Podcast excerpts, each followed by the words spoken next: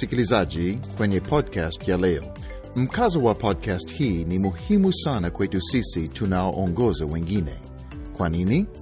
Kwa sababu kiongozi mwenye hekima hafikiri tu juu ya huduma yake ya leo, bali hufikiri juu ya huduma ya kesho na kiongozi atakayekuja nyuma yake na kuendeleza huduma. Maana ni muhimu kila kiongozi wa kiroho awe na akina Timotheo au watu wengine ambao anawalea ili wawe viongozi wema na kuendeleza na kuzalisha huduma.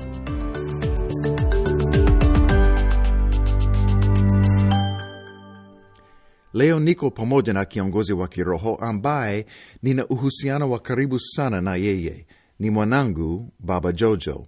Nimemkaribisha kwenye podcast si kwa sababu ni mtoto wangu na ninamwonea fahari au kwa sababu tu ninapenda sauti yake isikike. Nimemkaribisha kwa sababu yeye ni kiongozi ambaye amejifunza kulea viongozi wengine na kwa miaka mingi amekuwa hodari kuongoza timu ya watu katika huduma na hivyo kujizalisha katika maisha ya viongozi wengine. Kwa sababu mahali anapofanya huduma ni nchi ya Kiislamu ambapo hakuna uhuru wa kufanya kazi ya Injili, hatutataja jina lake rasmi wala mahali anapoishi, lakini inatosha kusema kwamba Bwana anafanya maajabu katika huduma ya timu yake na Bwana Yesu anastahili sifa zote. Baba Jojo, karibu kwenye podcast. Kabla ya kuongea juu ya maisha yako sasa na huduma yako unayoongoza Afrika ya Kaskazini, napenda kuuliza kwanza kuhusu maisha yako kama mtoto. Ulikulia Afrika na ulikuwa mtoto wa mishoneri kwa miaka karibia miaka yako yote. Je, siku za utoto na ujana wako ulifikiria kwamba siku moja utakuwa mtumishi wa Bwana na kufanya huduma kama baba yako? Kwanza kabisa, asante sana kwa fursa hii. Ninashukuru sana kwa nafasi ya kushiriki baadhi ya yale ninayojifunza na uzoefu wangu. Ninataka tu kusema kwamba mimi sio mtaalamu wa yoyote ya mambo haya. Nina mengi ya kujifunza kutoka kwako na viongozi wengine mbele ya watu walio karibu nami. Lakini kujibu swali lako la kwanza, ndiyo, nilibarikiwa sana kukulia katika Afrika na kupata uzoefu na kuwa sehemu ya kazi ya Mungu huko kupitia nyinyi wazazi wangu, na vile vile kupitia kazi nyingine ya kanisa katika eneo hilo.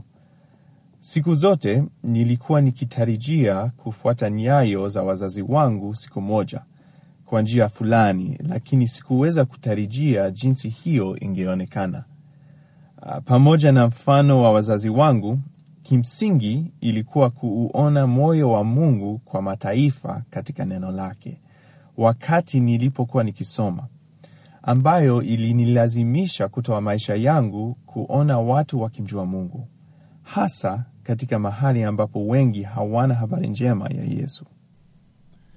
Ulionaje maisha yako ya kuishi katika nchi ngeni, kuzungukwa na watu wanaoongea lugha ngeni na kukosa nafasi ya kukulia katika nchi yako ya kuzaliwa? Uliona maisha yako kuwa mageni sana? Ulikasirikia maisha yako?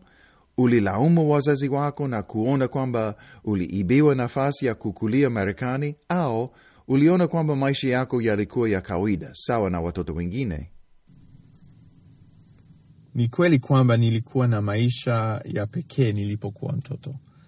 Ilikuwa dhahiri kwangu mimi na kwa watu wengine kwamba nilikuwa tofauti, sio tu kwa sababu ya lugha tofauti au tamaduni, lakini hata tu rangi ya ngozi yangu.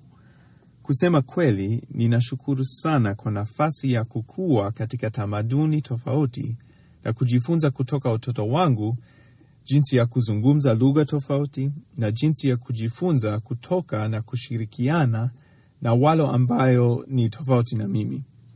Mungu ni mwema sana kutumia baadhi ya vitu nilivyojifunza nikiwa mtoto na uzoefu wa siku za ujana wangu kuniandaa kwa maisha na kazi ya Mungu ninayofanya sasa, mimi na familia yangu huko Afrika ya Kaskazini.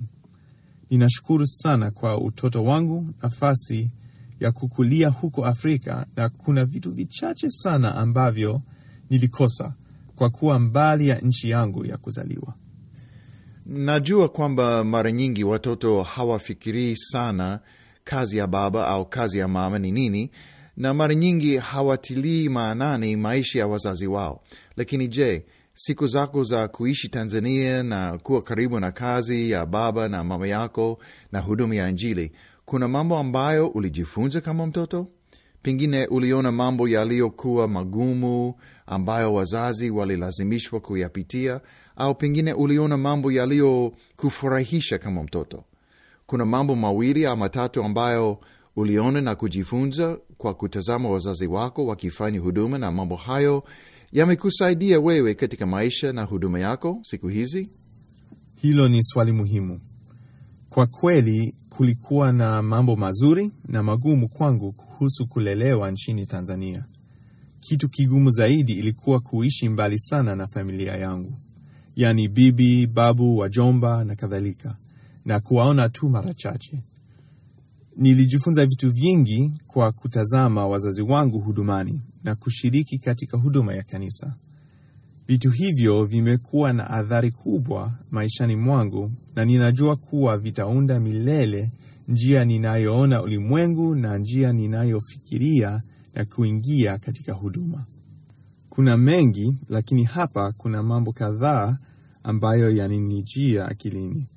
Nilijifunza umuhimu wa uongozi na kuwekeza kwa viongozi wengine kuona kazi inaendelea na inasonga mbele.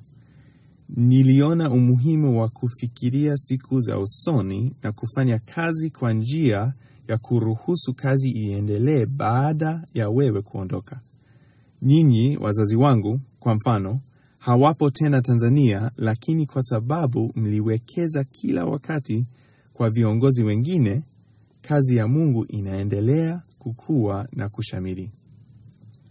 Pia niliona umuhimu wa uaminifu kwa muda mrefu, ingawa kuna changamoto nyingi na mapambano. Tunapaswa kumwamini Mungu kwamba anafanya kazi na kwamba atatuwezesha kuwa waaminifu hata wakati ambapo kuna mabadiliko mengi na nyakati ngumu. Nyinyi wazazi wangu mlitumaini Mungu na mlimtegemea katika nyakati ngumu. Hili ni somo lingine muhimu sana ambalo nilijifunza kutokana na kuwatazama wazazi wangu wakati nilikulia nchini Tanzania. Sasa wewe ni baba wa watoto na wewe ni mtumishi wa Bwana anayefanya huduma katika nchi ngeni.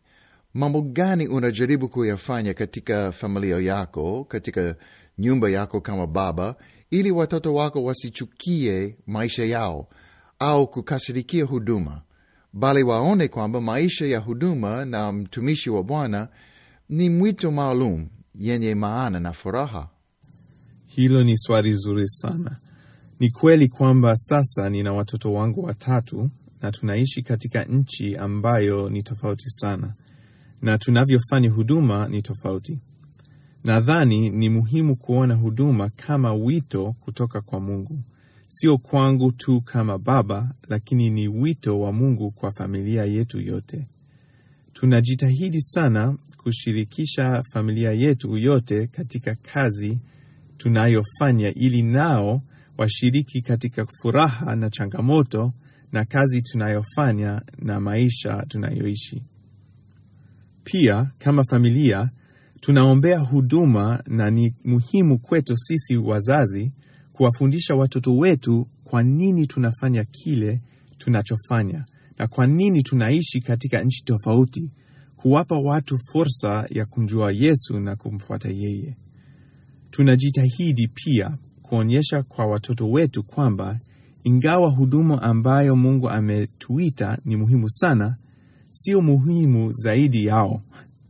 Hii inaweza kuwa ngumu wakati ambapo kuna mahitaji mengi na majukumu mengi katika huduma, lakini tunajaribu kwa bidii kuhakikisha kuwa tunalinda wakati maalum kwa ajili ya familia. Tunajaribu pia kuwashirikisha watoto wetu katika uhusiano wetu na huduma ili nao wahisi kama wao ni sehemu muhimu katika huduma, sio tu kitu ambacho wanahisi kinavuta wazazi wao mbali nao. Tunaendelea kujifunza mambo mengi juu ya jinsi ya kufanya hivyo vizuri kama familia. Uh, Baba Jojo, nilikukaribisha kwenye podcast hasa ili tuongee kuhusu uongozi. Ulipokwenda Afrika ya Kaskazini, mlienda kama familia tu au mlienda pamoja na watu wengine? Naam, tulipoenda Afrika ya Kaskazini mara ya kwanza, tulienda pamoja na familia zingine mbili ili kuanzisha kazi pamoja. Hakika wewe ni kiongozi wa nyumba, na kama Biblia inatuamuru, unaongoza mke wako na watoto wako kama kichwa cha familia. Lakini ni wakati gani ambapo ulianza kuongoza wengine katika huduma? Kwanza kabisa, kabla ya kuhamia Afrika ya Kaskazini, nilianza kuongoza watu wengine katika huduma wakati nilipokuwa nikihudumu kanisani kwetu. Halafu muda mfupi baada ya kufika Afrika ya Kaskazini na kuanza kujifunza lugha ya Kiarabu na tamaduni mpya, basi tuliwekwa katika nafasi ya uongozi wa wengine ambao walikuwa wakifanya kazi na kutumikia huko. Uh, tulianza kuongoza timu yetu ya huduma. Katika huduma, unapoongoza watu wazima ni tofauti na kuongoza nyumbani, au sio? Mume kuongoza mkewe na baba kuongoza watoto wake ni amri ya kibiblia, lakini hakuna amri katika Biblia inayoagiza mtumishi kuongoza wengine na watumishi wengine kujiweka chini ya uongozi wa kiongozi. Ni mambo gani yaliyo muhimu au lazima ili kiongozi apate kuongoza wengine katika huduma? Hilo ni swali zuri. Kwanza kabisa, ninaamini kwamba ni muhimu ikiwa mtu yoyote anatumaini kuwa katika nafasi ya uongozi wa wengine, awe tayari kufuata mfano wa Yesu na kuwa mtumishi wa wote na kutoa maisha yake kwa ajili ya wengine. Tunahitaji kuwa tayari kufikiria mema ya wengine na kutamani kuwaona wakikuwa kiroho na kuwa wafuasi wa Yesu wenye ufanisi zaidi. Ninaamini sana katika kufanya kazi ya huduma kama timu, na tunaona mifano kadhaa mizuri ya timu katika maandiko matakatifu. Kuna haja ya kuelewa kwamba pale ambapo watu wanakubali kujitiisha na kuwa chini ya uongozi wa mtu mwingine, ndipo kikundi kina ufanisi zaidi na itakuwa na athari kubwa zaidi. Kwa upande wetu, timu ambayo tunafanya nayo huduma imekubali uongozi wangu ili kama ninavyowahudumia kwa kuwaongoza mbele, tunaweza kumtumikia Yesu kwa ufanisi zaidi na kumtii kwa kile alichotuumba tufanye pamoja. Tuseme kwa mfano, kiongozi wa huduma kanisani anaona umuhimu wa kukaribisha wengine na kuwalea ili wafanye huduma pamoja, yaani ili asiwe peke yake katika huduma, lakini afanye kama timu pamoja na wengine. Nina maswali mawili. Kwanza, atafute watu wa namna gani? Ni watu gani wanaofaa kukaribishwa kufanya huduma pamoja na wanafaa kuwa wanatimu pamoja katika huduma? Kujibu swali lako, unapaswa kutafuta watu wa aina gani. Ikiwa unajaribu kupata watu kamili bila changamoto au masuala yoyote, utavunjika moyo kila wakati. Sote tuko safirini na tunakuwa katika matembezi yetu na Yesu, na tunajifunza kumtegemea zaidi na zaidi. Kuna mambo matatu ambayo huja akilini wakati wa kutafuta watu wa kushirikiana pamoja katika huduma. Ni muhimu zaidi, kwanza kabisa, kwamba wampende Yesu na wanatamani kumtumikia. Ikiwa hakuna ushahidi wa upendo kwa Yesu, basi juhudi zote za kufanya kazi pamoja katika huduma zitakuwa mapambano na hazitazaa matunda ambayo yanadumu. Pili, siku zote tunahitaji kutafuta watu wanaoonyesha unyenyekevu, watu ambao hakubali kwamba hawana majibu yote na wako tayari kujisalimisha kwa Bwana na kwa watu wengine katika kazi ya huduma.